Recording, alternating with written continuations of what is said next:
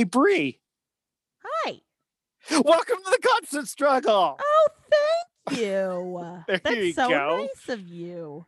Ah, it feels good. It's that's a Christmas welcome, Brie. Yeah, it's a festive Christmas welcome. Of course, it is uh, the ho- Christmas holidays right now.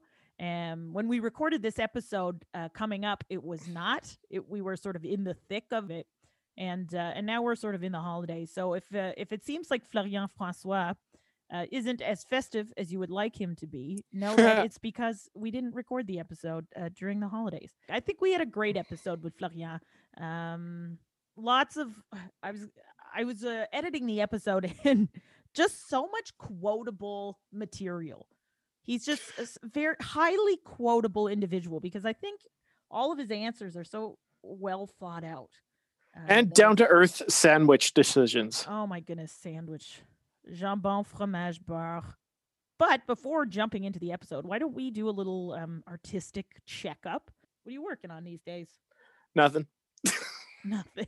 So you did your your novel for NaNoWriMo and you're like, I "That's it, did, yeah. I'm done.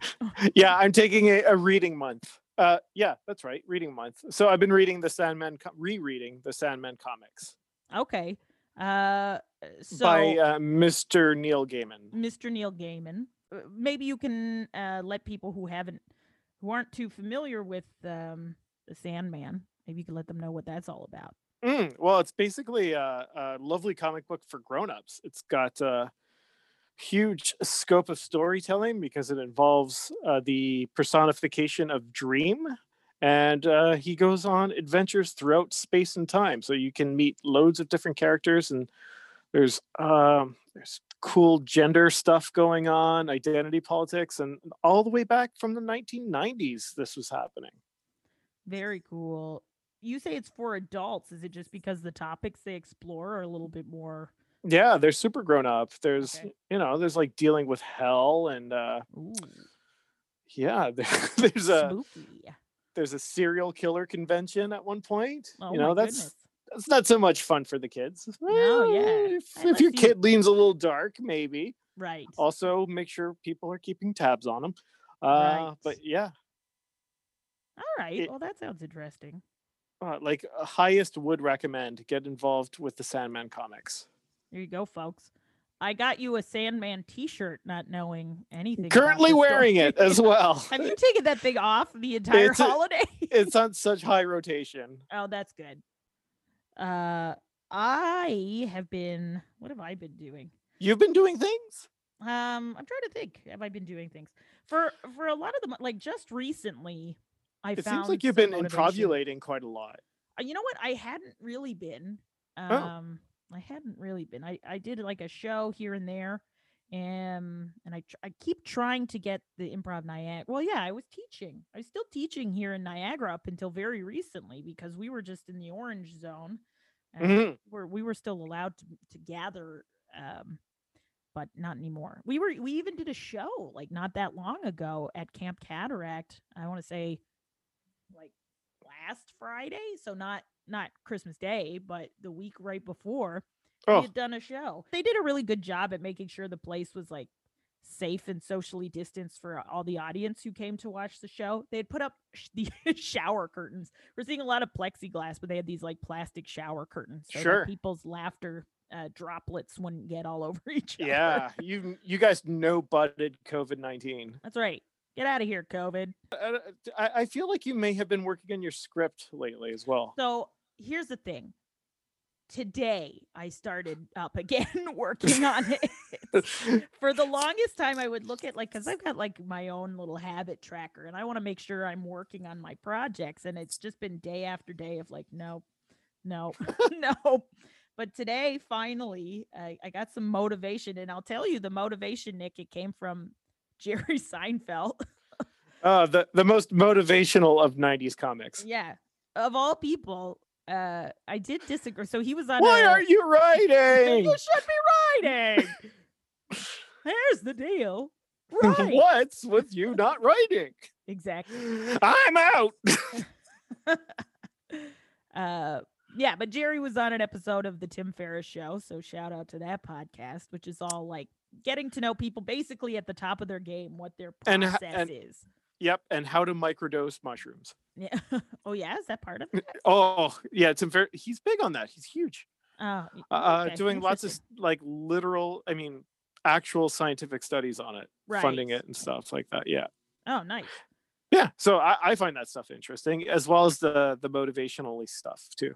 Yeah. uh, Well, he Jerry didn't mention, or the two of them didn't really get into mushrooms. I'm out. I don't care now. No, I'm uh, not listening. They did talk about transcendental meditation, which I thought. I mean, that's mushroom adjacent. right. Um, I don't know that. Uh, that Jerry's got whatever. I don't know. I can't speak for Jerry Seinfeld. What I can speak for was that he motivated the crap out of me. Yay. Uh, and so yeah, so I got some writing done today on it because I had friends a while ago gave me notes, like really good notes on like this is what you should do with this script. Like people who Solid know. notes. Yeah, solid, God. solid notes. um, and and I was just like, okay, one day I'll get back to it. But but he he made it so clear. It was just like, just fucking sit down for an hour a day. You know what I mean? Or, Mm. well, or or you know, give yourself a limit because when you're looking at the whole of the prod of, of the project, it seems Is it- so overwhelming, right? Like, would you oh, would you say you were daunted? It was daunting. Oh, Uh, so for me to be like, uh, just okay, just sit down for an hour and work on it, um, was like, oh, okay, good. And and you don't end up getting that much done, but at least you're you've moving. done You're, something. Yeah, yeah, you're pushing the boulder up the ro- the cliff a little bit. yeah. Uh, Okay, just just as a thought exercise, Bree. Let's Yes. let's hold on here. We, you could edit this out if you want, but like, what if the world was just first drafts? What would it's im- that's improv, baby. Is that what you're Okay, doing? so- is, that, what- is that what saying? I know this. All I have never the mind. answer to this. so it's improv. it's basically wrong, and we shouldn't do it. And editing is the way forward. All right, we've learned something no, today. improv. There's something about the spontaneity of doing it on the spot, but but knowing that it's not perfect is is what's fun about improv. Speaking of improv, uh just between the first time we recorded this and now, Uh huh. um, I You ho- you hosted several improv several shows. improv shows, and they were all perfect. um, no, I put out like a call on Facebook uh, because we're we're in lockdown here in Niagara now, and I feel like in November I took this class with a bunch Mhm. of people online, uh, and our teacher is so great. She's one of the like I don't know one of the most renowned improv teachers uh, in Chicago, and she's taught at all the schools in Chicago. Her Yep. name is Susan Messing. Because we have the because we're in lockdown and everybody's shut down, Chicago's shut down. A bunch of us were like, "Geez, I wonder if Susan would like continue teaching us some classes here and there, um, Mhm. other than that one specific workshop that she was teaching." She's like, I enjoy being paid for things. Yeah, I enjoy uh, receiving money for uh, Uh, services rendered? that I'm rendered or rendering. Yeah. Uh, so yeah, so she so we took a class with her, and and while I was uh, while I was there, I was just like, why aren't I doing more improv like right now? Like I So Jerry Seinfeld and Debra Messing's sister are both on your ass to get this done. there- yeah. Uh, so I decided I'm gonna do one improv scene with a different improviser every day in the month of January. Oh, okay. Well, that being said, now that I've got now that I've got my projects on the go, what, uh, what are your do you have big projects for the new year? Uh, it's just I've I gotta edit the shit out of three books. That's it. That's all. Yeah, that's all. And then you know I'm gonna do another book uh, next November. It's Great. uh, I'm going for my my Nano hat trick. Sweet. I I got my Nano 2019 T-shirt. I see you get a certificate when you finish. You sure do. That's so encouraging. Yeah, yeah. If you do, if you hit your fifty thousand, you automatically automatically win NaNoWriMo. Brie, I had like three glasses of water and I still can't talk. All right. Well, speaking of, you're setting up. We're getting up. Let's set up the episode. Uh, okay, Brie. Coming at you. Uh, episode. I don't remember what number it is. It doesn't. Uh, matter. two hundred ninety-three. Yeah, episode 272 uh with uh with Florian Francois. Enjoy. Party on, Brie. Party on Florian.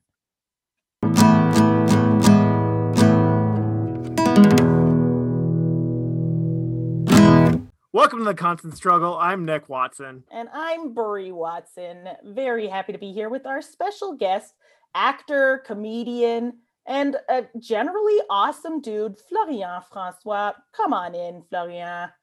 Uh, hi everyone. Hello.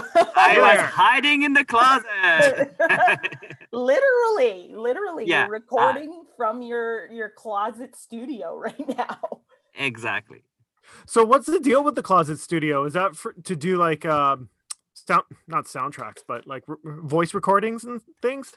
Yeah, uh, I uh, do voiceover as many things as an actor. It's one of the Cool. things I developed, and uh, yeah, I I've recorded from this closet uh, lots of things from audiobook to e-learning, and uh, yeah, even like some animation and uh, stuff like that. So Cool. Was that like before COVID?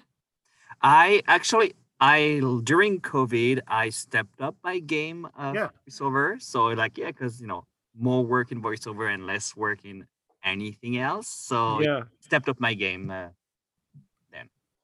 So do you have like soundproofing and things like that in your uh Oh, Yeah, I, I'm I sorry. have like acoustic foam and it's like makes it super hot. And uh, yeah, so when I moved in with uh, my girlfriend, I had to literally take over her full closet, and she had to buy one of the small ones to put all of her stuff. So Uh when did you two move in together? That's super cute. uh, in September, yeah, I lost I lost my downtown room, so now I'm in Midtown Toronto, which in my books is Northern Ontario because you know Toronto's Bloor Street in my book, but uh, yeah. Okay, so in September. You had to Yeah. move you had to move in the middle of COVID. Yeah, but I, I didn't had lot of, lots of things and I was already spending most of my time at her place. So yeah, it was an easy, easy change. And the numbers were good then. Back in September, those were the days. uh yeah, I love it. Okay, Florian, let's let's go back to the beginning. Let's see baby Florian in France. What's what what's what What part of France? there you go. What part of France It's are a, you it's a big country, Brie. I know. I know where France is and how big it is. It's us- like it's like three times smaller than just Ontario. That's how big it is. but it feels, Ontario's pretty chunky though. it feels bigger and richer. uh, like culturally and uh, artistically. And uh, oh god, I'm just shitting all over Ontario, aren't I? Oh well. Anyway, Florian. So yeah, uh, so like you said, uh, I am from France, and uh, so I grew up in Orléans, Orleans, so like the Orleans of New Orleans. So it's like totally different. Not a great music scenes, not a great. it's still France, so just any shitty party France is still better for food scene than most places in Ontario. I agree with that. And uh, yeah, so uh, I grew up uh, there. I had a very middle class in a middle town uh, upbringing.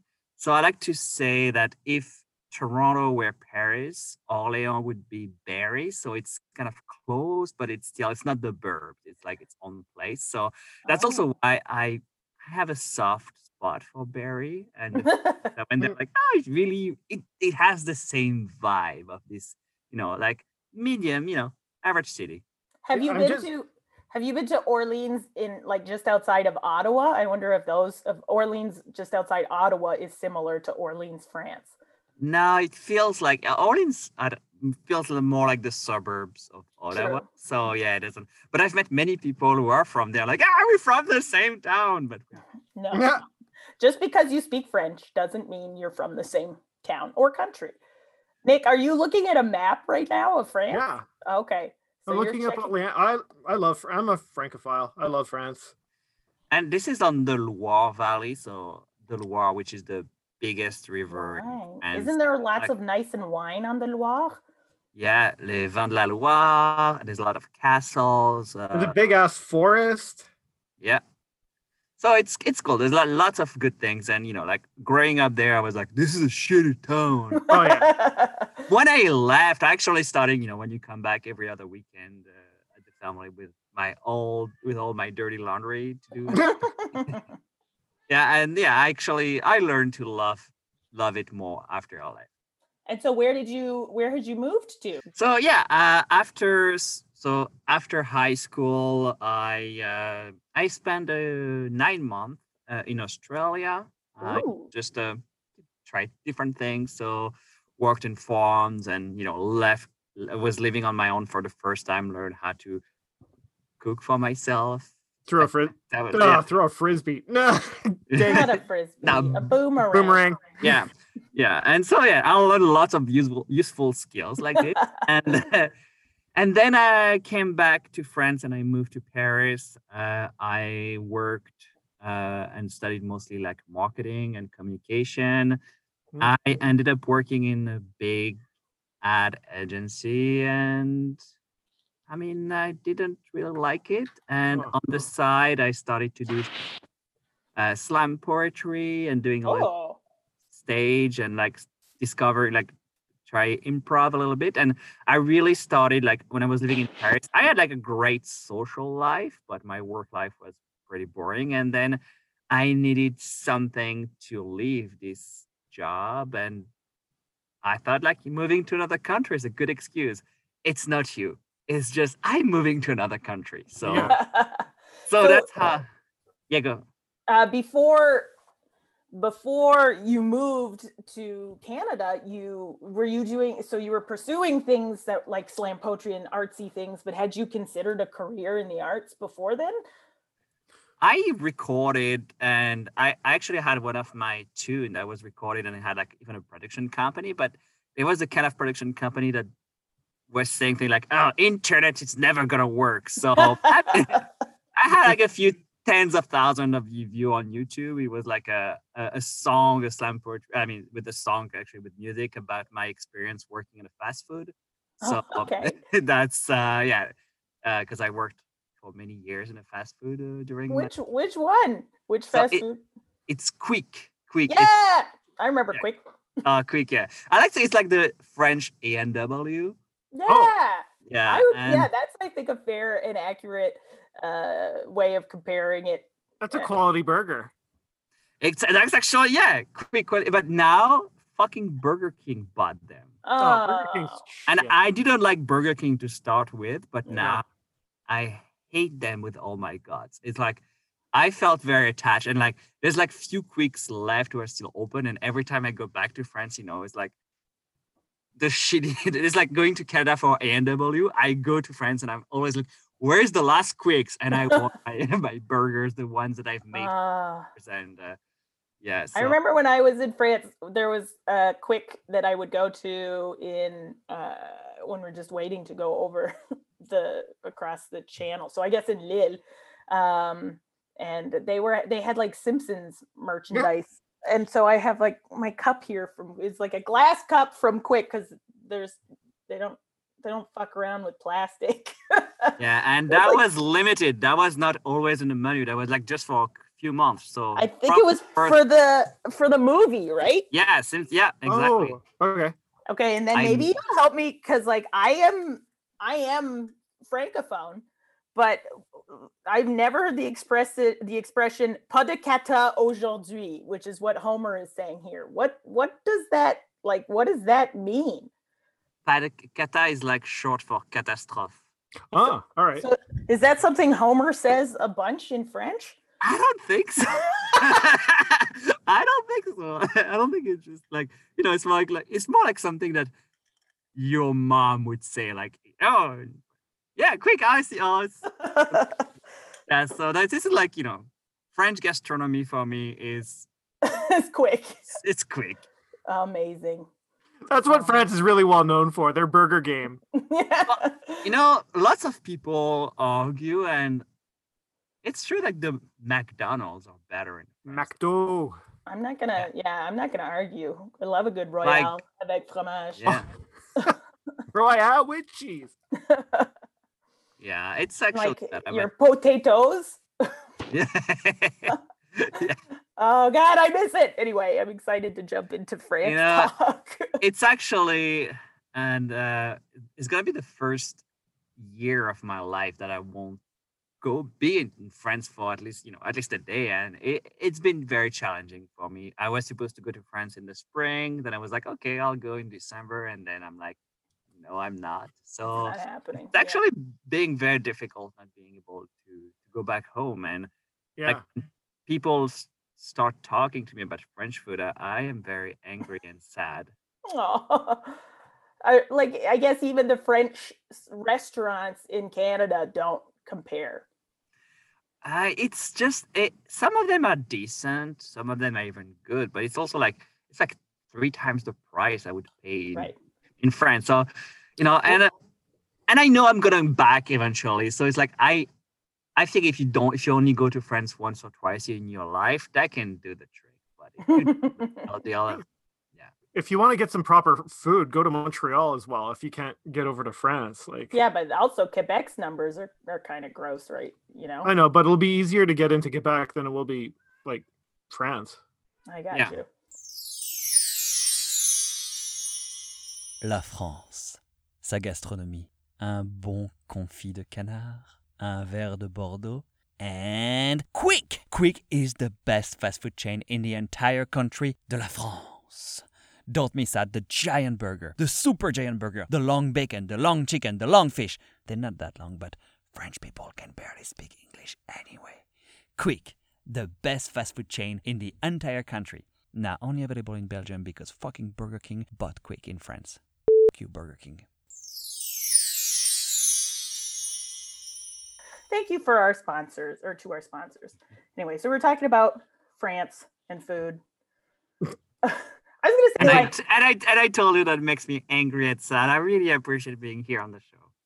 Yay! Well, I was gonna say the like best sandwich I ever had in my life, and I'm sure I've told you this before, Florian, is uh, just at like one of the train stations, or basically any of the train stations in France. They have these like just little markets where you buy sandwiches, and it was just like a sandwich with just straight ham, Emmental, mm-hmm. butter on a bagel, Oh. and it was Jambon beurre fromage. Oh my that's, God. that's all you need. it's I don't so know why good. y'all like to add some other stuff. Just jambon beurre fromage. That's it. All you need. and it's so it's because the butter is so much better. It's so good. Oh, I miss France.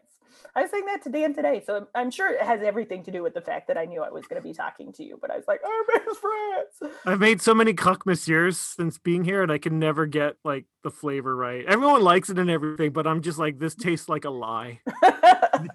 That's exactly yeah. Every every French thing here tastes. Even if it tastes good, there's still the aftertaste of lie. oh man. Well, I'm sure one day, you know, once we get the vaccine, Oh yeah, we'll yeah, go back we've got there. like what, maybe a year, year and a half before this is and the, yeah, the vaccine is out. so your family's over in uh, France still. Are you communicating with them with uh, via like the Zoom and the everything, or? Uh the Skype, you know, like you know, well, yeah, Skype, WhatsApp. So Cool. uh, no, I still think it's it's easy. It's easier, at least nowadays, to be an expat or an immigrant Mm. because we all have. I mean, luckily since COVID started, I haven't had a Zoom funeral, but I've had actually a Zoom funeral. I mean, a Skype funeral uh, a couple years ago for uh, one of my grandmother, and it was like Oh. actually- I, I really felt like even though I was not present, that I that I was still there. So I think you know, like it's it's a thing with the communication uh, tools that we have today. It's still like easier and like because Nick, I think you were in Scotland when our grandfather passed away, so you weren't able to come to the Yeah, funeral. And I think not, grandma too. and th- yeah, and that's not something we did. Like we didn't do the Zoom thing back then. You didn't live No. stream these family events, so it's it's it is actually nice for bringing people together, even you know, even if the circumstances aren't. How does that work? Do you have to wear a suit when you're skyping in? um you can, but i fe- I found what was difficult. Honestly, like just I felt like I was there for the ceremony, but what was challenging and it's you know the aftermath being here for Right. family. I would think that would be a nice distraction when you're at, at a funeral. Like, oh, you get to talk to the uh, the relative that's in a different country, and like, oh, how's it going over there? And oh, wow, it'll be great to see you again. And oh yeah, we're at a funeral. Right. Yeah, it's like I mean I I think I was lapped up on a chair, so Amazing. I went to a uh, Zoom bris for whatever that's worth. That was my first bris ever, and it happened on Zoom. So I don't even know what a bris is. It's I don't know what the word is in French, but it's in the Jewish culture when uh, they you know when a when they circumcise the son. Oh, okay. Yeah, I don't know how else to put it. If you want, I will record the sponsor. Like you tell me the brand, you tell me. I'll record it in the same. oh, you should do an ad for Quick. yeah. Okay. You know what? Ad. I'm gonna I'm gonna do a bunch of quick ads. yes, I love it. Amazing. Burger King. It's gross. Burger King. C'est dégueulasse. There we go. So you had you had a song that you recorded that had what did you say like a couple thou- like couple dozen thousand thousands of hits. I think I think I had like last time I checked, I had a. I'm gonna try to find it. I think I had like fifty thousand. Wow. Okay, you got first of all you got to share that video with us because we have to watch it, and then okay, and then you got to complete the or, or at least take us on the next leg of your journey. So you you you're living in Paris and you're like, you know what, I got to get out of this marketing job. I'm gonna get out of the country. So uh yeah. So what I yeah I'm back. Okay. So yeah I uh oh it says my internet. Fuck you internet. this has been the most technically complicated mm, chat we've had so far, I think. Are you still here? okay. Yeah. Oh, Yeah. there we go. Okay. So yeah. So uh I when I realized that I couldn't do this job anymore, I decided to move to Canada. And honestly, I had no plans. I just decided to go to Toronto because I was like, I don't know what I'm gonna do, but at least I'll get to learn English. So that's why. I didn't go to Montreal. And I guess Toronto is closer than Vancouver. Um, never been super attracted by the states, uh, even less now. I mean, LA is- if LA is calling me for a job, I'll go. right. We- We'll reschedule this thing, but I mean, I don't think they got my number yet. So There's still time. yes. So I arrived to Toronto, and uh, yeah, no plans. I joined uh, very quickly a francophone improv troupe called Les Improbables. uh, Mm, Ray, you've been part of uh, at some point of its history, and I have. I played for a season and now I pop in and out when I can. and So that's uh, cool. So you did that as soon as you got here. That's awesome. Yeah i hon- honestly it's like yeah i arrived and i think they had they were holding their audition for the season like two months after i arrived. And uh yeah and from from uh, les improbables i got some opportunity to do some children theater. And uh, you know i was like doing every odd job that you can think of. I was the guy on the street doing samples. I was a mascot. I worked halloween Wait, store. Ascot? Yeah i've been and actually i've done lots of that of being a mascot uh and uh yeah you know they usually pay more than the guy who gave away the sample so yeah Was it- What's the favorite mascot you've gotten to be?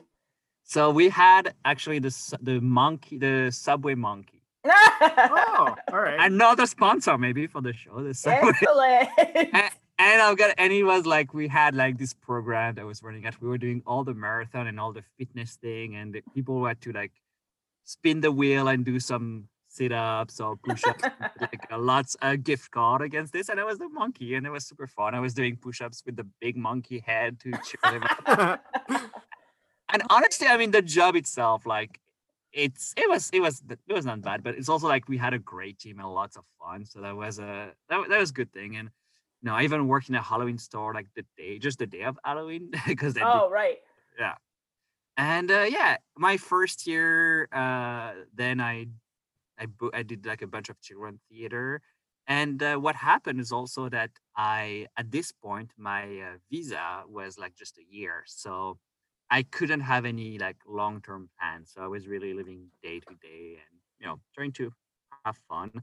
And then I got my visa extension two days before my visa ended. So Ooh. at that point, I had you know I mean I didn't know if I if I would stay or not, but I didn't had any plans, so I had to leave my uh, room. uh, I had a one-way ticket to France, so I spent a lot of time there. And then when I came back during the summer, I had no work, no place to be, so I hitchhiked uh, from Vancouver to Toronto. Oh wow. nice.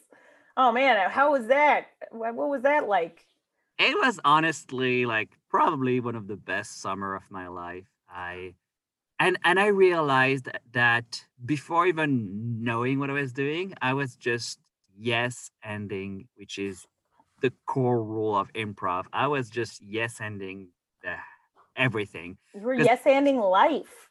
I was yeah, because I had a few rules. So my few rules was to always follow the people no matter what, unless I had really gut feelings or they had nice. But like, and I and I followed and I stayed at so many different people. Like one night I was staying at a 60 year old divorcee that was lovely and very, you know, motherly and like you know so kind of like treated me like one of her kids. And the day after, I was I stayed in a trailer that looked like it was part of Eight Mile. You know, very white.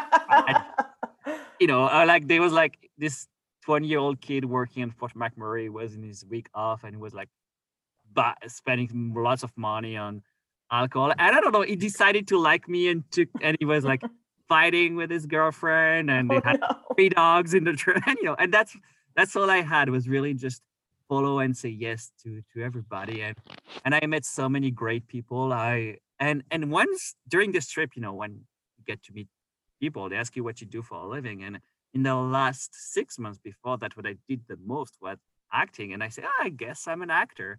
And during this trip, that's what made me realize, yeah, actually I want to do it. So now I guess I need to put the work on. I need to actually do what it takes to build a career. That's so cool.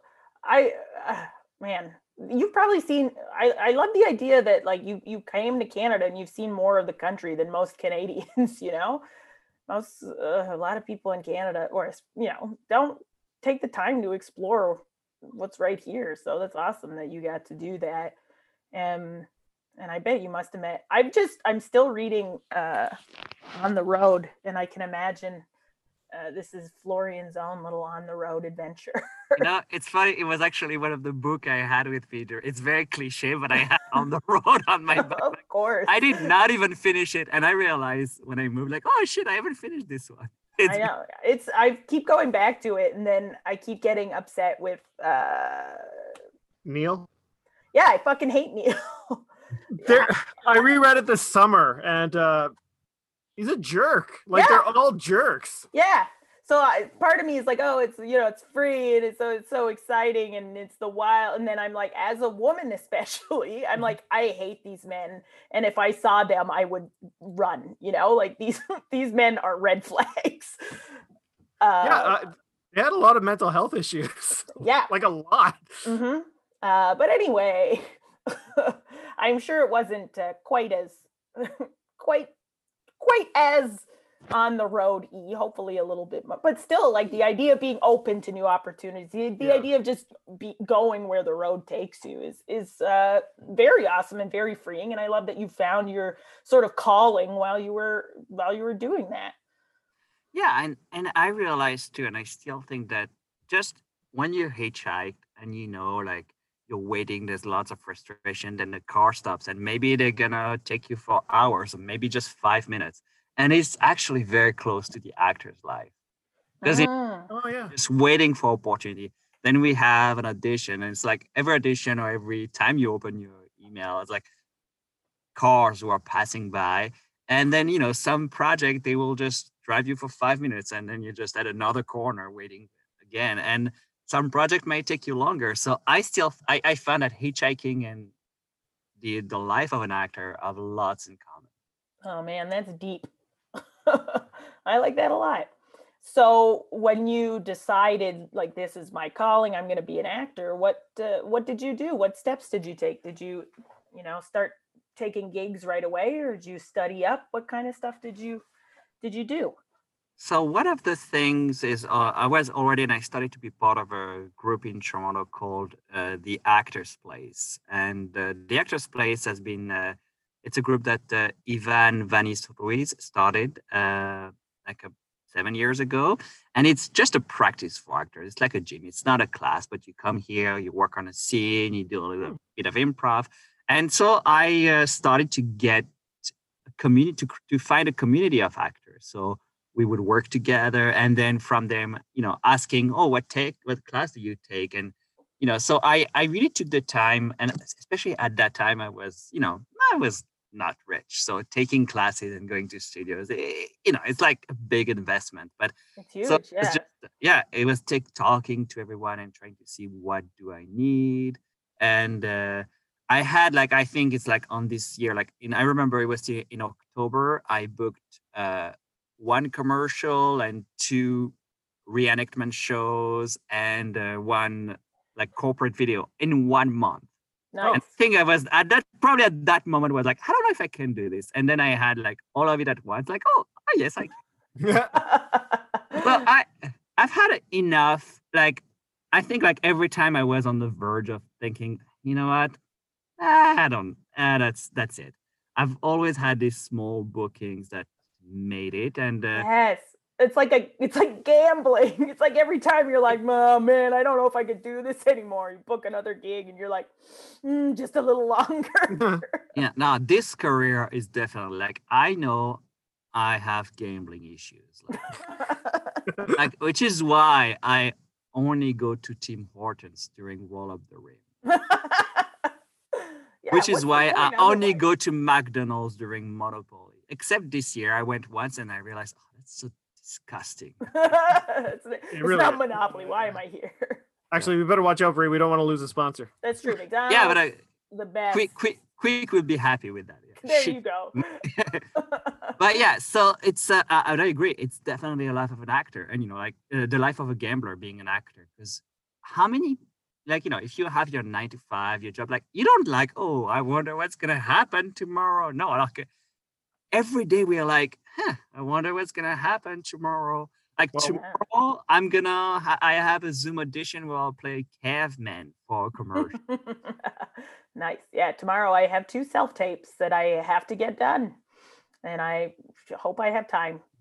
yeah so you know it's it's definitely like I, i'm sure next week i'm not gonna play a caveman unless gig in that case that'll be fun but you know In which case, you'll be a caveman wearing a mask, wearing a mask, just like the cavemen did back in the day. yeah. oh man.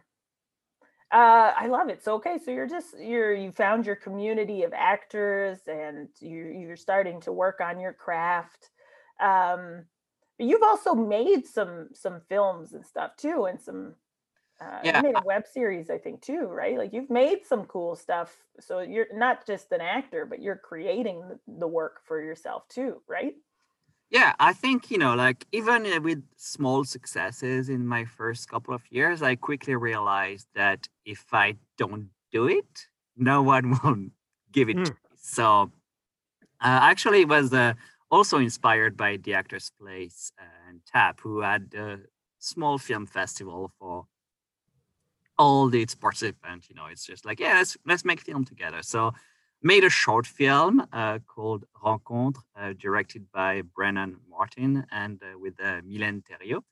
and um, you know he, he actually we won like best film best actor best actress at the small film festival and uh, nice and that was fun. I also, you know, it, it, I realized, oh, that's so cool to create your own work. Because, you know, also the reality of an actor is that most of the projects you audition for is not necessarily your dream job. But if I'm writing No. something, I'm gonna, oh, I guess I'm giving myself a role for something I actually want to do, yeah a full control. So from this short film, I also made a couple of other shorts, but uh, at some point I knew that Bell, uh, with Bell Fibe TV, which is the community section, they were looking for programming in French. So I pitched uh, a sketch series and we went back and forth. It didn't go move forward. So like, you know, ah, fuck them. You know? boo was that the one i auditioned for Yeah, actually, with that. That's oh, yeah. disappointed. So, No, but it- no, it, like I'm, I'm talking about, no, that was like in 2017. Oh, okay, that was a while ago. This- Okay, this sketch series that they didn't want is still somewhere alive today. So oh, good. It's still uh, anyway, bubbling. yeah, so it's, it's just different. So Oh, they, awesome. they they didn't want our things, and then I'm like, you know, maybe I'll send them this short film, see if they want to do something with it. So they looked at it, and then they were like, oh yeah, that could could become a series. So then I called Brennan, the director, like, hey, we got a pitch meeting about this short film we did, and we didn't think we were gonna do anything else with that. So we tried to we worked very hard to turn this short film into a series. We had a couple of pitch meeting, and that's very very low budget. So we had fourteen thousand dollars budget from Bell, but then we have our the rights. So uh, we made it as a series in 2017, and uh, that was lo- that was a great learning experience. Yeah, talk to us Right. about that, about the process of of making a, a, a series. You know, like most, I feel like we haven't had the pleasure of talking to somebody who's had, you know, like a one of their projects like fully realized and and released. Uh, you know, right? Have we, Nick? I don't think so. Yeah, that's awesome. Yeah, so the the process was uh first we were like I think we had the pitch meeting in April and we had to deliver it uh in September. So we had to write, produce and edit uh, 2 hours of content within that frame uh, time. So uh we I think the writing was very efficient. Brennan and I we both like we had 10 episodes. We were like one is writing the first draft and we were like giving to each other. So we found the themes of each episode. So the story uh, is a French tourist uh, who discovers Toronto, and each episode is in a different neighborhood, and he has Huh. and he meets a different person. So it's kind of episodic, even though you kind of follow the journey of the character, but it's very much episodic. So it was finding picking up a neighborhood and then what theme we want to talk about. And so once we did that, uh, we were a very, very, very small crew because Brennan, the director, is also a DOP. He has his own camera and all of that. So we had, That's a not- director of photography, Nick. yeah, it was director, dir- yeah, director, director of photography. He was doing the editing. So we had one uh, sound guy and uh, another camera person who were here. And that was pretty much the crew. So it was almost the four of us. Then we had the actors. But, you know, like uh, finding locations, all of these things, uh, dealing with the contracts because we went through UDA, which is the French Francophone Union. In, uh, Oh, cool. All right. so yeah it, there was lots of work and and as personally i i thought that as an actor the day we were filming that was the day the easy day for me. Because Mm, just yeah, yeah. acting and not dealing you know like eh, during lunch break i will try to secure the location and all of that. But uh, yeah so it was a real learning experience. And i think the fact that both brennan and i we had the same vision and uh, that that really helped. And i find in all my creative uh, experience having the same vision as your partners is the key to success Yeah, and I can't imagine that's super easy to find somebody who's got that same vision as you, you know. So once you do, you probably want to, you know, hang on tight. yeah and i find in it's also like in improv too because uh, we haven't talked much about improv yet but it's also like finding Thank your God. Hey, excuse me? Nick, Yeah, he get- he- he gets tired because I talk about improv a lot. but that's fine and good and we're going to do it if we uh if that's where the conversation takes us, right, Nick? We're just gonna yes and that, Brie. That's Yeah. right. Sorry, continue. Hey, but yeah, so uh, I was saying, yeah, I think it's very important to and and find your tribe. You know, like I am as a listener of podcasts as well. I, I realize that you hear like and at every level, like you see like people, uh, I don't know, like successful people, like Seth Rogen or I don't like every eh, they just they have their own tribes, and at your level, it's finding the people that you connect with, people that have the same uh, work uh, ethic than you, who wants to have reach the same goal, and you want to find people that have the same vision, but also uh, different skills. Like Mm. Yeah. nothing worse than five actors. Like I've done, some of the, I've done some of the 48 hour film challenge where we have 12 people or 12 actors, and it's like, Oh, oh, I don't want to do the sound. I want to act. Who's gonna get the- uh, anything done? yeah and that's yeah so you gotta find people with different skills but more important and people you like i mean Yeah. this is yeah there's uh like everywhere there's lots of shitty people that you know it, it's not worth it i think this career requires so many sacrifice that you you need to you need to have a good time doing it you need to enjoy it and you need to find a healthy way of working which is avoiding working with assholes because yeah. Yeah, because they creep in there. Oh yeah, there's they all around us. But you can't tell until you start working with them sometimes. And you're like, shit, what did I No. do? A- a- and also, sometimes it's good people with whom it doesn't work. You know, like Yeah. Uh, have two great people, be like, I know, our style doesn't fit. It's not a good fit, and yeah, that's fine. that's fine. Yeah. It's just part of figuring out, yeah, who who to work with and who works best. And mm. yeah, that's a good point. And it's like unlike a real, you know, uh, not a not a real, unlike like you know a, a workplace where you get hired and you know you whatever an office or whatever where they sort of hire you based on your specific skills and you have no choice based on who you get to work with. You know, you're basically your own HR department when you're making when you're making art and and collaborating and that kind of stuff. So you have to, you know, you have to dictate who you're working with and who fits best. Yeah, it's it's like a puzzle. You need to have the right person for the right job, and and in this industry, lots lots of work is just given based on who you know, and uh, you know that's why I like to do at least one student film a year because I like to I like to meet new people, and you know i think it's very important to to be open minded and to be a good collaborator because people remember people remember the bad and the good. So. How do you find the student project to work on?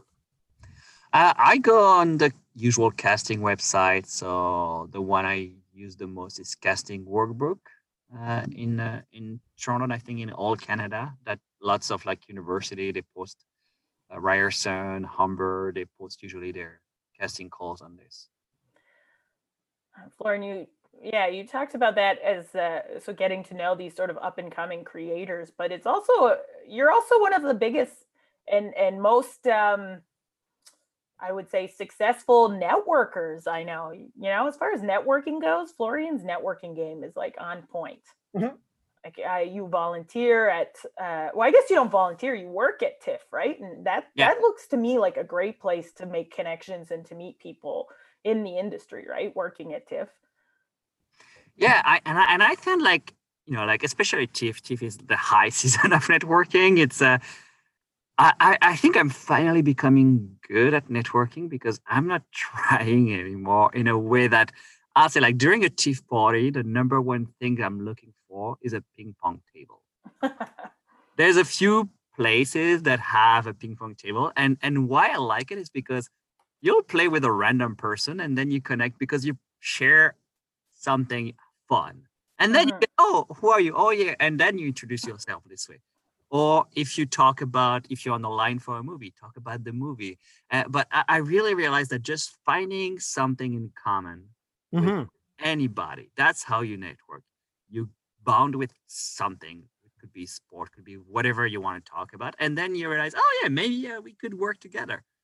You know, it's like, and, I, and I've learned that because I'm, I mean, I'm sure my first, you know, like I'm not I'm not trying, you know, go and giving my business card. Hey, I'm an actor. If you're looking for no, it doesn't work this way. And so, but just you know, finding somebody and connecting about something else, and and I also found uh, it's not it's enjoyable because I, I like connecting people. You know, it's like if I know a director that's looking for an actor, and like I can put them in contact together, and then two people are happy, and uh, you know, down the line, I'll be remembered as the person that helped with that. And I think even if I don't get anything out of this, it still feels good. So I think it's just a look thinking about how can I be helpful and uh, how and be a good company to people. I think that's how networking is is good. Oh, I like that. I like that a lot. Be a good company to other people. Yeah. Artistic karma. What was that, Nick? Artistic karma. Oh, I think we found Yeah. the name of the episode. Oh. Uh, I was hoping it'll be ping pong table. Are you like an expert ping pong player? I I'm pretty good, and I, I'm pretty. I'm not saying like I'm very good, but I'm pretty good. And Yeah. I- Are you like Forrest Gump good? no, no, but I'm like I could get a few points against Forrest Gump. But, Against Forrest Good. Okay. Yeah. Uh yeah. but what what's important is then then we'll get to connect and know each other on a personal. There That's- you go. Then you and Forrest will be besties for life. Yeah. He's a pretty friendly guy. yeah.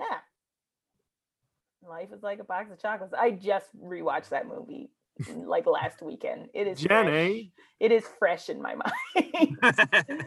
uh I love that. Um Nick, do you have are you writing things down? Is that what you're doing? Yeah, kind of. Um, I want to know, like, the, the tourist in Toronto uh, show is is that coming out? Did it? Uh, it's already so it was in on Bell Fibe TV uh, for it, it probably still is. Uh, based on what I know, I don't think lots of people are watching Bell Fibe TV the community content, but we had the right, so it's on YouTube. So Oh, cool. uh, yeah, you have ten episodes. Uh, it's about two hours, and then lots of Toronto actors. We have like I think thirty-seven actors on this, and uh, Did you hire Pierre Simpson in it? we did, yeah. Ah, Nick went to high school with Pierre Simpson. Pierre Simpson, and uh, we have uh, Ayaka from the improv community, who's uh, Oh, too. Yeah, does she so speak French? no, she plays a Japanese tourist. Oh, but that makes sense. Yeah. Yeah, Yeah, so it's a it's a an episode where we none of us speak English, and we and we just do some touristy thing together. Fun. Very Toronto. Yeah. Yeah. Uh, that's so cool. Um, okay. Uh, at what point in all? Okay, so you started taking. I'm gonna jump into improv, Nick. If I don't care if you want to avoid it, I'm jumping. Okay, but can we start it in France, Brie? Yeah, I want to know. So you were improvising in France. You were doing improv in France. What is that like? Is it similar to the LNI rules, or was it different? So the troupe I was on was actually called also Les Improbables. Les Whoa! Yeah. and it was more it was it was a weird in between between short form and long form it was not like gay Medium form. yeah so yeah it was medium form uh, and it was more like cabaret style you know i was like still new to the troupe so i, I was not allowed to do a lots of the shows but i did Mm, a few so I remember those days. What's it- the it's- scene like? Are there like are there comedy clubs or do you just get a theater or is it at pubs? The opera. Yes. the Paris Opera, sure. Yeah. yeah. so the uh, the thing, lots. Uh, I don't know much about the French improv scene in, in France because I was very new to it.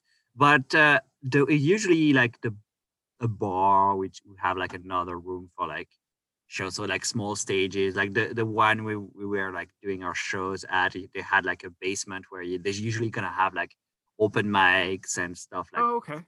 it's actually like pretty similar but uh yeah and i know that there's also like troops who are like way more and do like tours and uh, lots of like different things too but yeah i think in, in france the LNI style of uh, improv match is way more like one thing most french people when they go see improv they go see a match like in quebec okay.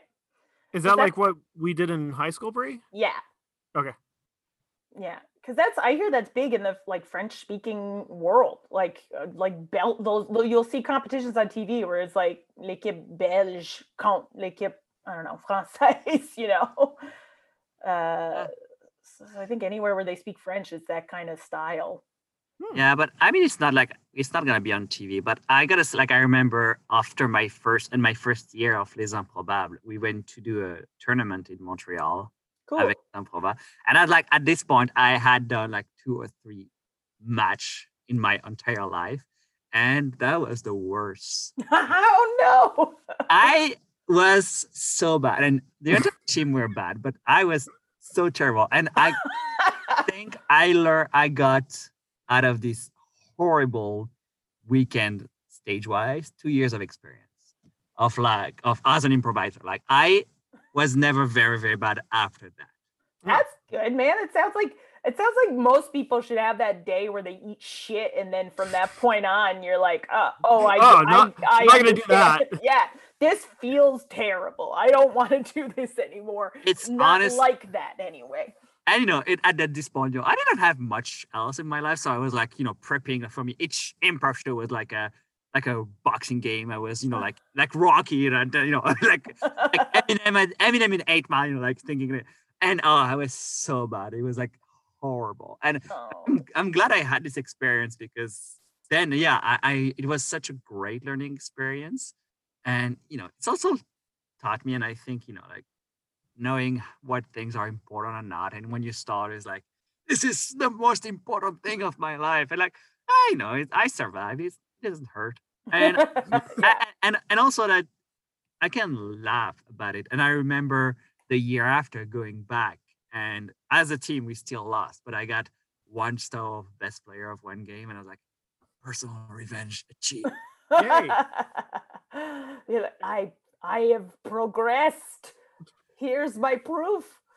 And, and here's the thing too: nobody else remembered me from this tournament. Not a single person. But Yeah. I remember that as if I was still there. But it's also like how we're so in our head, like they're all gonna hate me, they're all gonna think I said, Like, yeah. "Wh- oh, you were here. Oh, I don't remember. Yes. Yeah. Imagine going back the year after just to hate on that one troop that you saw. It's like, oh, I hope those bastards Oh, come back. Guys, they better be back because I am not gonna I'm gonna go and I'm not gonna laugh. no, yeah, like with Les Improbables, we went back a few years, a few times, but we always lose because the thing is like and and that's actually what i love about improv in toronto and les improbables is that we The losing. with it's just like the real sports teams from Toronto. Okay, except for the Raptors. They've been doing He's made the playoffs. ah so it's like in in toronto we all come from different places we have Mhm. franco-ontarians we have quebecers we have french we have uh, africans and we all together learn improv together and and we have this team and when we go play in quebec we have quebecers who've been in the same team since they're in high school Mm. they know each other so well. They do great improv, but they, they, they- I, I still remember some scenes that I see where like it felt like it was rehearsed for like and choreographed for like weeks. It was so smooth and so beautiful, and that makes sense because they've been playing together for ten years. But I also love that the culture uh, with the Les Improbables is also so inclusive hmm it's uh uh, and i know like there's been like lots of talk about bad men behavior sexual harassment and stuff like that in the improv world in quebec and Oh. something like that in uh, in toronto in my experience did not happen because first the big majority of the players are female and i i mean at, at least for a while i was like almost the only straight guy and you know, I was talking with Mathieu, Mathieu Saint Laurent, who's like the founder of the LEAF, the League Ligue d'Improvisation Francophone. And he was talking about the culture, which is very much, you know, like jokes, you know, like there's gonna be like one girl and five dudes in a team. And and you know, I felt like I feel like I'm grateful that I grew up as an improviser with Les Improbables, because if I grew up in a team where this kind of humor would have been the norm and the audience would have liked it, maybe I would have become a little bit like this. So I think it's Yeah. I'm I'm very grateful to have had this environment where that was that was not the culture. Yeah. So when you when you did go over to Second City, were you like, whoa, this is different? Oh yeah, I, was like, oh, I, I found first uh, improvising in your second language is obviously different, yep. and it's also like the fact that all the reference, like Mm. Yeah. like I, if we were like whose line, or like you know talking, you know like I I still remember like you know like I I didn't know what whose line uh, was. I didn't know like I didn't even know when I started at Second City how how Second City worked. I was like, oh gosh, sure, I'll, I'll do. I remember doing the general audition without still just being like after one year at Les Improbables and still thinking, ah, I got a shot. Maybe I'll do a cruise ship. Where I I could barely speak English and, and I didn't know the difference between short form and long form. I'm gonna, you know, there was like I I booked off the date of callback. Ah, oh man, I love that. I, I love that confidence. Yeah. Oh, What yeah. I would give for that confidence. yeah. Well, that's what. Yeah. And later on, oh, okay, so that's not how it works. oh yeah. Ah, yeah, so did so- you go? Did you take the whole? Did you go through the whole A to E in conservatory and everything? Uh, I after I mean after my general, uh, I was allowed to go to start at D. Okay. I just did level D, and then I auditioned for, uh, con- and then I went to the long form conservatory Mm, without doing the E. So I just did level D, okay. uh, and then I went to the long form conservatory. And I didn't. The reason I didn't do the regular conservatory is because schedule wise it wasn't working, and Okay. and and then it was always like, okay, but if I want to go back to France for a month, I'm gonna miss. And and that the main reason why I'd never done that was just schedule wise. Was just sorry. Just because of schedule, I was like, Right. "Ah, ah, I'm gonna miss a month or two. I- I- Right. It's a big time commitment. Yeah, that's true. That's true. That's a good point. But there's the uh, long form conservatory was a lot of fun. I miss uh, I miss those Second City long form nights. Yeah, and also when I started, like I don't care for sketch. I just want to do improv. Right. It's also why I felt like long form was more what I wanted. Yeah, that I see that. I get that. People outside of improv don't really get to experience long form. Like we had that show like Whose Line and there's sketch, but there's no real developed long form place for improv to live. Believe There's a hole in the market we can take advantage of, Brie. Nick, that's so cute that you think that people haven't tried. What clearly they haven't. Oh yes, they did. oh my goodness. If only real people wanted to come see long form. Could you imagine, Florian, how wonderful that would be? They would have so much to play with. But um I guess there's um Nick, just so you know, there's uh, Middleditch and Schwartz on Netflix you can watch, and that's long form, Oh, okay. and it's very funny. See, I just assumed it would be sketches. It's Not- not long form okay. improv, baby. Sorry, what were you gonna say, Florian? Well, the thing with improv, I still think like you know long form. Yeah, like I would not invite. You know, I don't think you should invite your parents to your Harold night.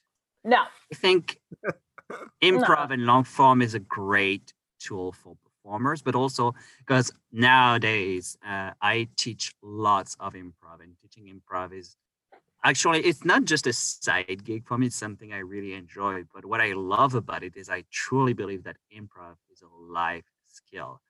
I've as for students, I uh, I even start working before the pandemic uh, with a shelter that helped marginalized people, and uh, just like using the improv skills for people who have anxiety or Mhm. who are in a situation in their life where even if it's just for an hour or two thinking about something else and Mm. really like i i think improv is should be it- it's such a life skill that's so important and uh, teaching it really makes me feel good about myself makes me feel like i'm doing i'm really helping and giving people's like tool like i've started teaching improv for people for newcomers immigrants Mm. That's how it all started, man. That's how it all started. Viola Spolin, man. Sorry, I'm getting into it.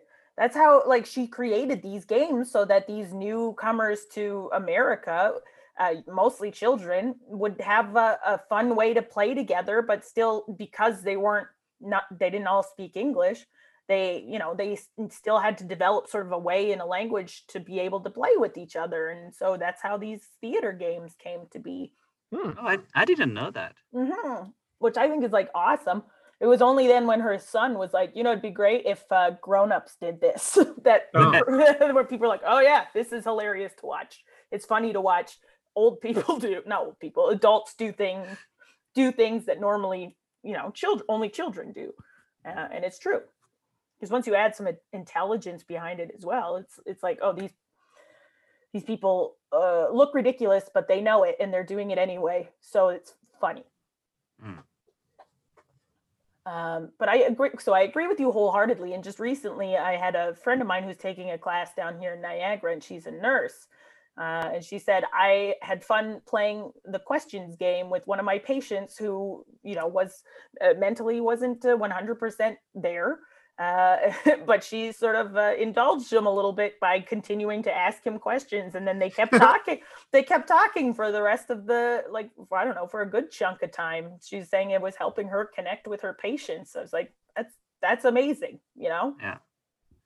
Yeah, I and I think and, and that's really something I would like with my experience uh, working with marginalized communities. That's also something like I'm I'm ready as soon as we get back to some kind of normal to go anywhere coming like from like you know like I actually started to reach out maybe see with prisons and jail and Mm, and out of all the things that I cannot do right now because of COVID, uh, one of the show I miss doing the most is the the show with Funnies for Families that Mhm. goes goes and do improv shows uh, uh, for for children at SickKids or Ronald McDonald's house, Mm. A- and having you know this moment, just 30, 45 minutes where we just have fun and and when this sh- what I love about these shows, and I think it should be the case for every sh- every time you perform, is like you're really performing for the audience. It's not about your performance, it's not about you being smarter than the other players. It's really about just giving something and and and for them. And I think, you know, improv is definitely, you know, it took me some time to when I when I started this career and I'm like, what if I don't make it and then in three or four years I need to go back to a nine to five job? What am I, I am I wasting time? And now more than ever, I realize that all the skills that I gained from acting and improv, they have dollar values and they have life values because I know this is skills that I can use to really help people and you know have a working and making people's life better and mm-hmm. also I can make a few bucks with this like corporate coaching is uh, is right now how I make most of my money so I just that's cool. Corporate coaching. What does that entail? So I I work for different companies. They hire actors and improviser to do some role play. So That makes sense. pretend, you know, to be a client or to be a manager, and you know, then you do a role play. Then you give them feedback using like showing different skills. Like here's what you can do, you know, to show more empathy, for instance. So Cool. Yeah. That sounds very cool because you could be like, hey, you made me feel like a real piece of shit just there. I don't know if that was your intention. it's a, it's if uh, in a very in a more PG way. right. exactly how it is. Like, like so when you you know when, when I told you I was frustrating with this new way of working, uh, you said okay, we're gonna continue to do that. Well, I felt a bit dismissed by these comments and what you could have done if you just Mm. my feel, you know. So yeah, and that all of those skills come from improv listening. And actually, la- last week I had someone on the phone and was like, "Yeah, in my conversation, I, I really I want to know how I can be a better listener." And the only res- response I could give her was like, Take an improv class. "Improv class, yeah, take improv." I think you know, improv, improv. Yeah, it's true. I love it. I think uh, improv has made me such a, a better listener. Oh, here comes the cat again. Uh, but what's I think uh, I and you can also like I feel like now that you're aware of of what good listening is, you can tell when you're not listening well too. You know, when you're like, oh yeah, I was being an asshole and I wasn't listening. um, so you have to. Or you just zoned out for a minute. No, It happens. Often it's when I get distracted and stuff. Yeah, but if you don't want, if it's happening when you don't want it to happen, you know what I mean. Anyway, uh, maybe not. Maybe doesn't get it. yeah, it help it helps to be a better. And you know, it's like I like I often say, is like lots of people have lots of empathy, but they don't know how to show it. Yeah. learning uh, you know or like one of the thing too is like if uh, you give feedback to people but you're not able to share the impact of their behavior that's not going to work so it's all learning how to communicate better make sure and specificity i think as good improvisers are very specific so Yeah. I give you feedback on your work and i just say oh you could do things better that's not to work But Great. your report has to be like you need to write you need to highlight in green instead of doing like all lots of different colors. The more specific, the better. Again, this is I'm always very confused as to why, you know, like are some people do some people and I think this is the case with me. And I wonder if it was just like cuz some people are socialized uh, women, you know, not to not to speak up, not to make a fuss. So I wonder if sometimes it's just something that we have to be like retrained to do because sometimes I feel guilty taking up too much of somebody else's time if I'm being specific like too specific. For example, uh, Florian. So if that was, you know, like if I had to give somebody feedback, I might do it very quickly uh, because I'm like concerned about like, oh, well, they're going to get bored or that it could also be anxiety. Uh, because I'm also like, oh, they're, I don't know, what am I, what do I know? What not, it's not so much what do I know? It's more like, oh, are they even going to take my advice? Are they listening? Does it, you know, like, so there's so many different voices in I'm now this is therapy, guys. this is quickly turned into therapy. So I'm just wondering if it's Just like improv. uh, now I uh, I have I am legally bound to tell you guys that improv is not therapy. Uh, yeah, so I wonder if it's just something that like for whatever for whatever reason people don't feel like why, why is it so hard to be specific? You know, why is it so Yeah. hard? because if the, the vague you are, the less you can be wrong. You know, it's like, and I think I mean I'm guilty of that as well. But you know, like if you're vague, you're not really wrong. You were not not super clear. But when you become specific, you better know what you talk. You better be Yeah. sure of what you're talking about. And You have- I feel like you'd you'd have to be trying harder to get to the specific level as well. Like you have to really be You're paying attention More to engaged, fall back to it. more yeah. Mm. So- yeah. Yeah, I love it. Okay, Florian, it's the time now. It's the part of the conversation that we have to ask you. You've got very cool successes, and it sounds like this career sort of, uh, you know, It's like a rocket ship to the moon. right. It does. It sounds like it's been very positive. Uh, but but so, but what are some of the struggles you've been facing, or you've faced as an actor, or uh, I don't know, in in your career so far? well, I like everybody in this industry rejection, and uh, Mm, I think, I mean, rejection like everyone. And I mean, it's obvious that as an immigrant, as someone who's not from there, I found, I still found more often than not like an outsider. Like, still, mm, I'm still considered, whether it's a bias that people realize they have or not, you know, the fact that, and it's, it, it works, it's actually both in French and in English, because in French I speak with more like a Parisian French, and in English I speak with a French accent. So I still think that because of that, I I feel like I'm not giving it all the opportunity that I could have if I was from here. it's so interesting because it's a nation that's so like ah we're we're so proud of our bilingualism you know especially more like in well i lived in ottawa so there was a lot of that there um you would think that you know like who who cares where where you're from you speak the language that we're so proud to host as our second or as our you know one of our first languages but uh Yeah, it's and you know sometimes it's you know like and I'm saying that I've had like also lots of moment where I was welcomed and so many organization and companies like treat me like very well. Like there's been like and being francophone in Ontario has definitely be a blessing for me because I got so much more opportunity because of that. If I were if I, I'm pretty sure that if I didn't speak French, my career would not have started interesting because there's some needs to have French in Ontario and not Yeah. uh, lots of people. And also, like I'm thinking, uh, you know, like some people uh, speak good enough French, uh, but they still feel like not confident enough to to do things in French. And I know, like personally, like as a creator, and if I, I also want to make sure that I give opportunity to everyone And like we briefly talked about with in development with the sketch show with Daphne uh, that you auditioned for, but it's been postponed. So hopefully it will go. But I really want to have in the cast, and it's going to be in French, people whose French is not their first language. I want to have the diversity of accent. cool. Uh, Friend I of the podcast, Nick. You remember that. Daphne, right? I was gonna ask.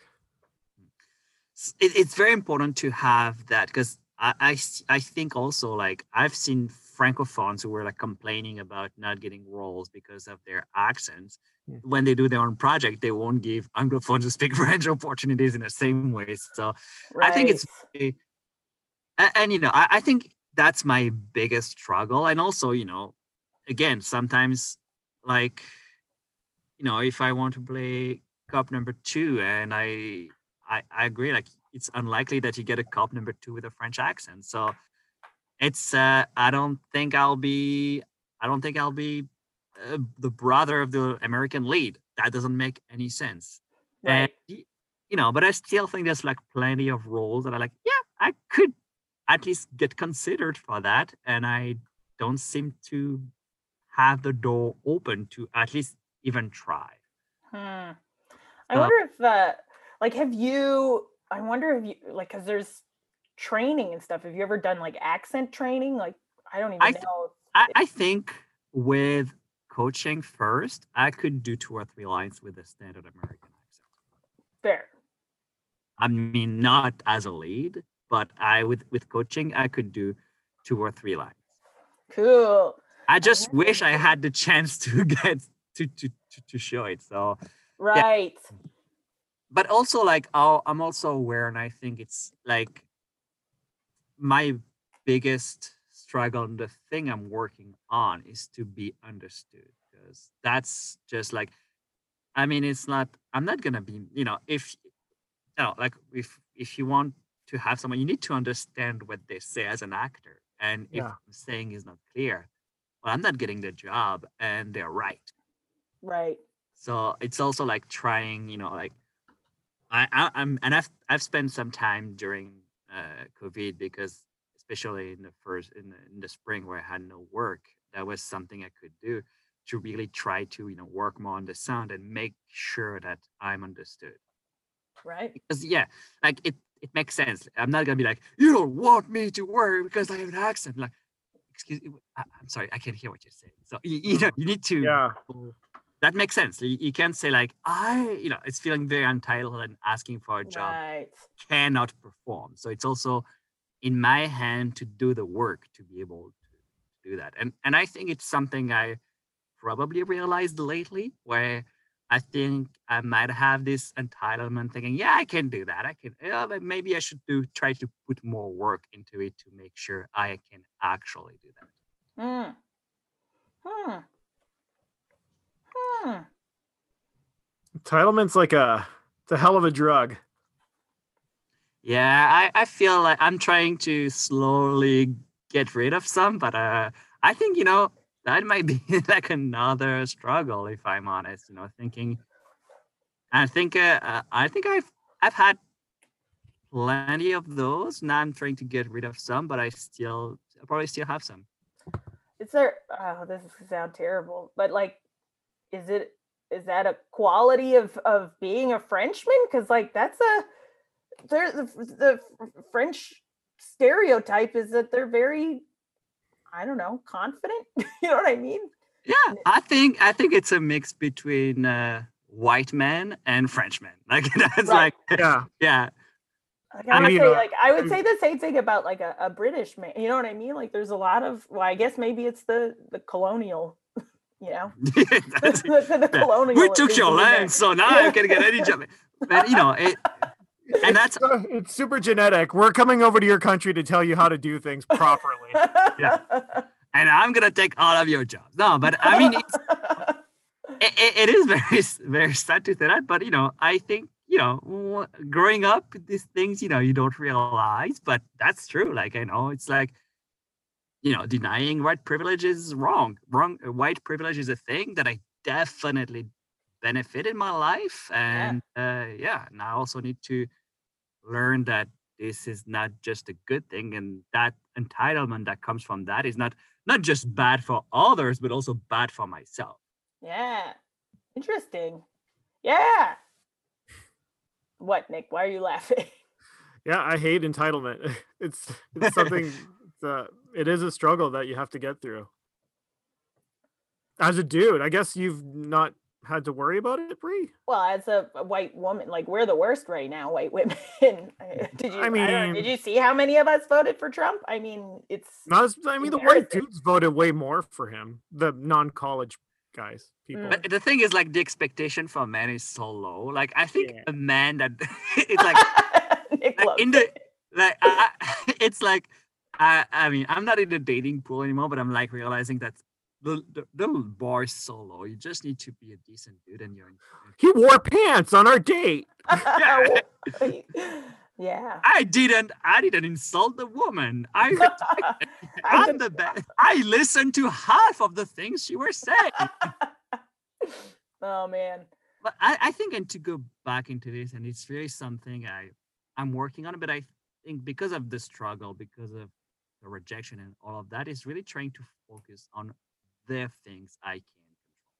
Yeah. At the end of the day, like I'm not, I can't control if I book this role. I can't control if I'm on this team. But what I can control is what I want to work on, what I want to achieve in my craft, and uh, what the work I'm doing. So I've been Yeah.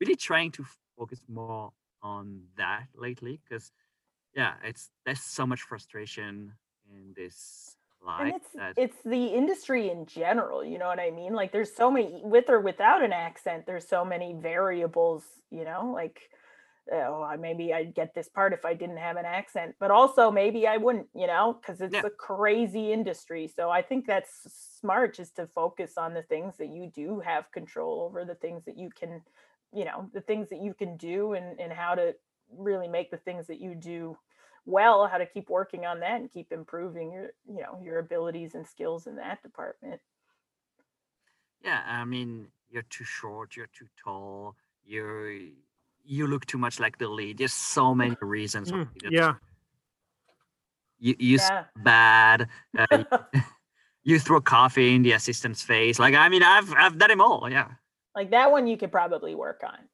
yeah. Oh, that's a that's that's a check against you. Is what you're the coffee throwing. yeah to ease up on the copy throwing Right. uh, Just i wanted love to share. these little nodes of wisdom Have some coffee. oh, right. Sorry. You're sharing the tips, not sharing the coffee to someone's face. i love it uh any more questions nick Oh, I don't know.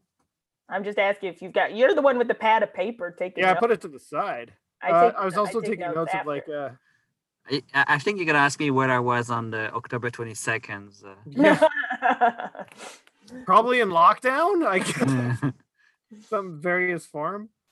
what's your relationship with uh you know i don't know i was going to make up the name of a victim but i'm done my brain's too zoomed out is there anything that you're i don't know is there anything you're currently working on that you're excited about or is it uh, i guess you talked about your that project with daphne that's in development but is there anything else that that you've got your in the works that you're that that's keeping you going throughout this craziness Well, I found, uh, like many, that writing and creating during lockdown was not efficient. Like I f- didn't feel like I achieved much. Uh, I mean, yeah, like I said, like we're in development with Daphne for a sketch series, so now we just, you know, like we're doing some tweaks, and I find it difficult to write these days. Like, Mhm. unfortunately, because like right now would be, you know, the best time to write your screenplays but i, I find it very challenging to to take the time and, and to focus and be able to, to to do things so i mean we honest until we start filming this thing i don't know if it's gonna happen this sketch series but i really hope that's gonna go through other than that uh, i i think uh, yeah i'm just at a bit of a creative creative drought to be honest so yeah, I'm just uh, waiting to to to find the, the light again. Oh, I like it. It'll come. It'll come. Yeah, Just you know, it'll I- I- come.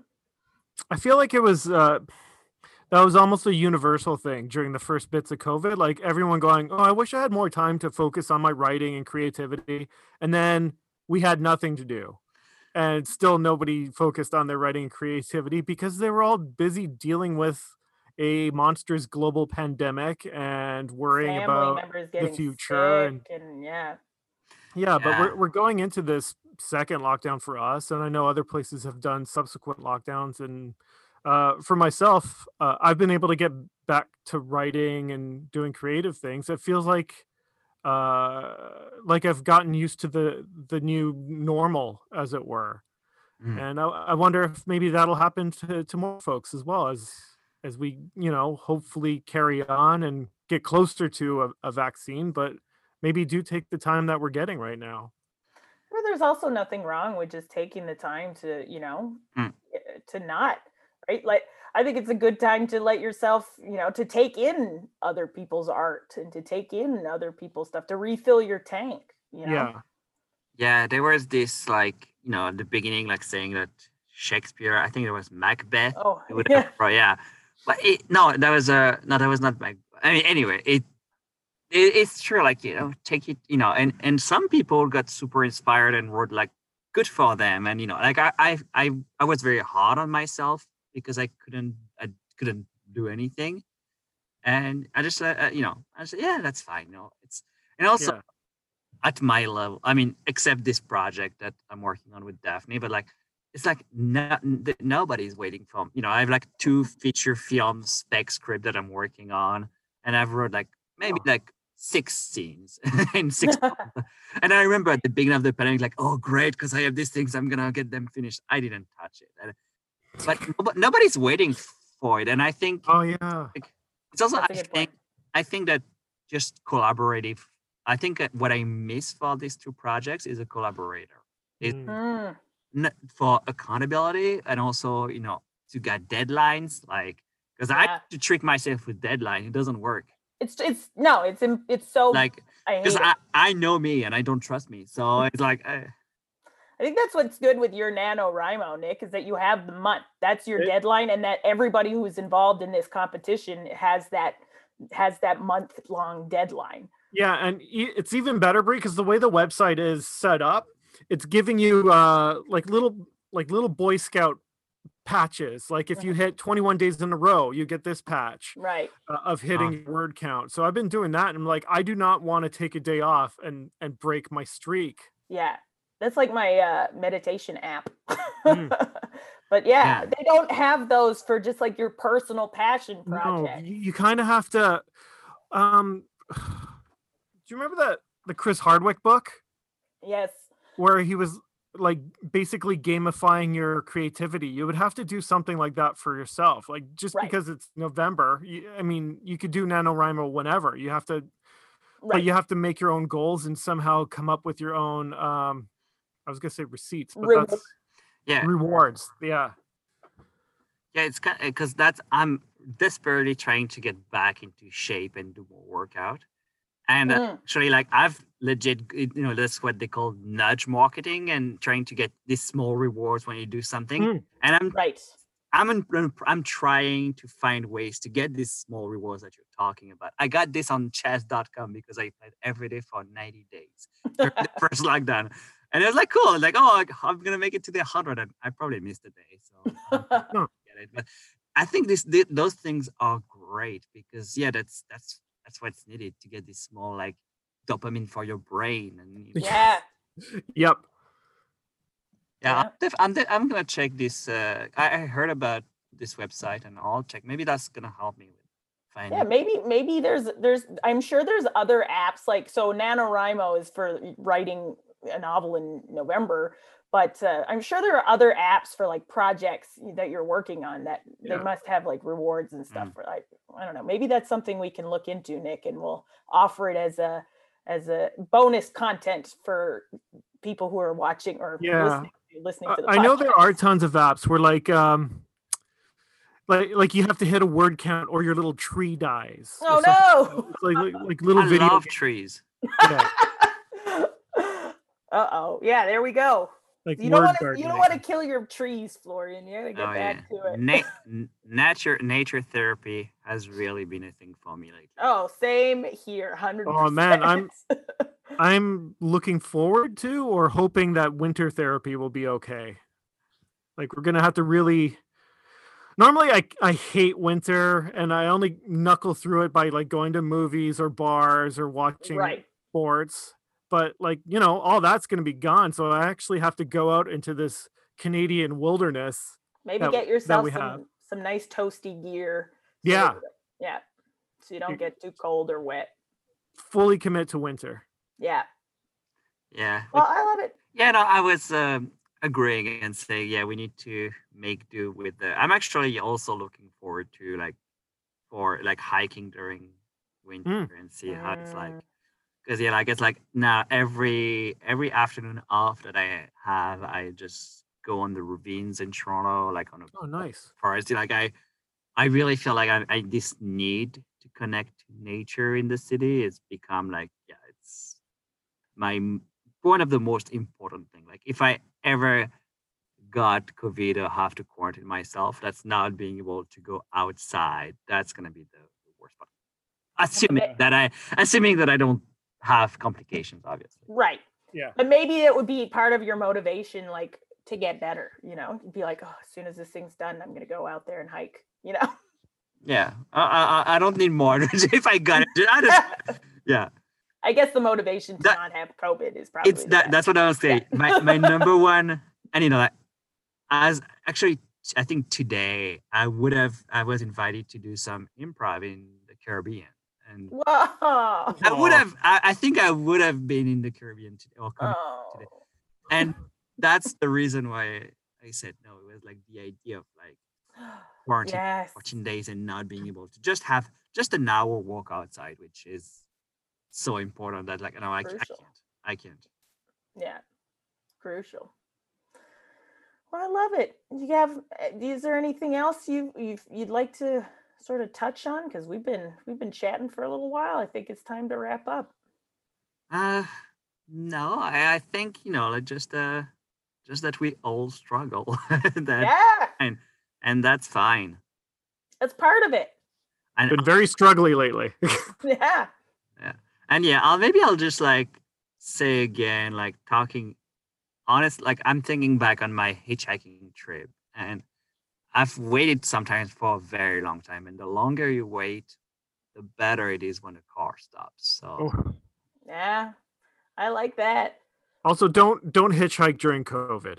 No, yeah, that's probably a good point. yeah because and and and what- here's here's why i've noticed that even if they when you smile the car is more likely to stop but if Huh. hitchhike during covid you better wear a mask so they can't Yes. for Florian, sure. you gotta can you please write a book about this? Because this this all sounds like this kind of thing that if I read in a book, I'd, be like, ah, so d- when i hitchhiked i wrote down everything on a notebook thinking yeah when i be back i'll write something and right. in my writing i'm still in victoria so Yeah, I, okay. I Yeah. no, you definitely need to get one of these apps, is what we're saying. yeah yeah I love it. Well, thank you so much for taking the time to talk to us today, Flo. Thanks for having me that was super fun Yeah. Cool.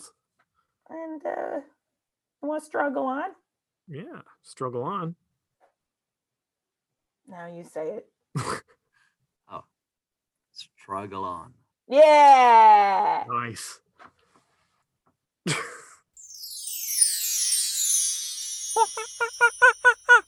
Hi everyone, I am the monkey from Subway, and I'm listening to the Constant Struggle podcast every week. And I love listening to the Constant Struggle podcast, eating a six foot inch sandwich made with my favorite ingredients, including lettuce, tomato, pickles, spinach. Um, uh, can you add some cucumber, please? I'll also have some tomato, cheese,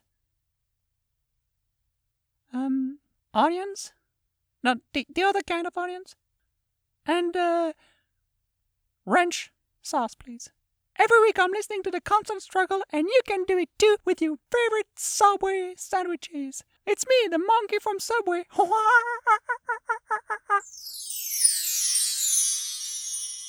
Oh, Brie, that great episode. Yet Man. another good episode. Such a great episode. Thank you so much to Florian for coming to to I was gonna say coming to visit us, but Coming into his audio closet. yeah. and, which was uh, it's kind of cool actually. yeah um yeah a lot of really great a lot of really great wisdom uh from Florian this episode about acting and, and life i think Yeah, and like living in a foreign country, which is our Yeah, country, which is our country living here in canada and some of the struggles that come with uh, with moving to a new country Florian, Uh, nice guy. nice guy. And then, oh yeah, I was thinking, Nick. Um, so we were talking about uh, gamification, the gamification of writing I, in this episode, and I wonder if anybody out there listening to the podcast has um have any apps or any tools or things like that that they use to gamify their writing process or any of their artistic uh, processes. So if you do, let us know because I'm super interested in that. Brie would like to play your games. I want to play your games. Although the other day I was looking at one and it was like, okay, you, you have to do this, and I was like, ugh, sounds hard. Pass. so yeah, I guess how do you trick your brain into buying into the game in the first place is Yeah. something to think about. Yeah, I mean these are rough times, and uh, you need to you need all the help you can get, That's true. including playing games with your mind. games and apps, games Mm. and apps. Yeah. and Cool. uh, lots of naps, games and apps, and plenty of naps. Oh God! COVID. Did you watch like The Sound of Music or something? What's going on? Let's start at the very beginning. Oh, this is the very end. This is the end of the podcast. Uh, thanks so much for You're listening. right. We're gonna put up. Uh, we're gonna put up all of the stuff that we talked about with Florian, including that music video he recorded, uh, and the uh, Rencontres series that he made for Bell TV, uh, Bell Bell Fibe TV, Bell TV. Belle. Belle, Belle, which means pretty TV. and uh, while you're at it, why don't you give uh, Florian and the Constant Struggle uh, a like and a follow on all your social medias, uh, Facebook, uh, Twitter, And uh, throw throw some comments out there too. throw some comments, throw some reviews. We love it all. It helps the podcast when you do, um, and we would greatly appreciate it. All right, Brie, struggle on. Struggle on. Bye.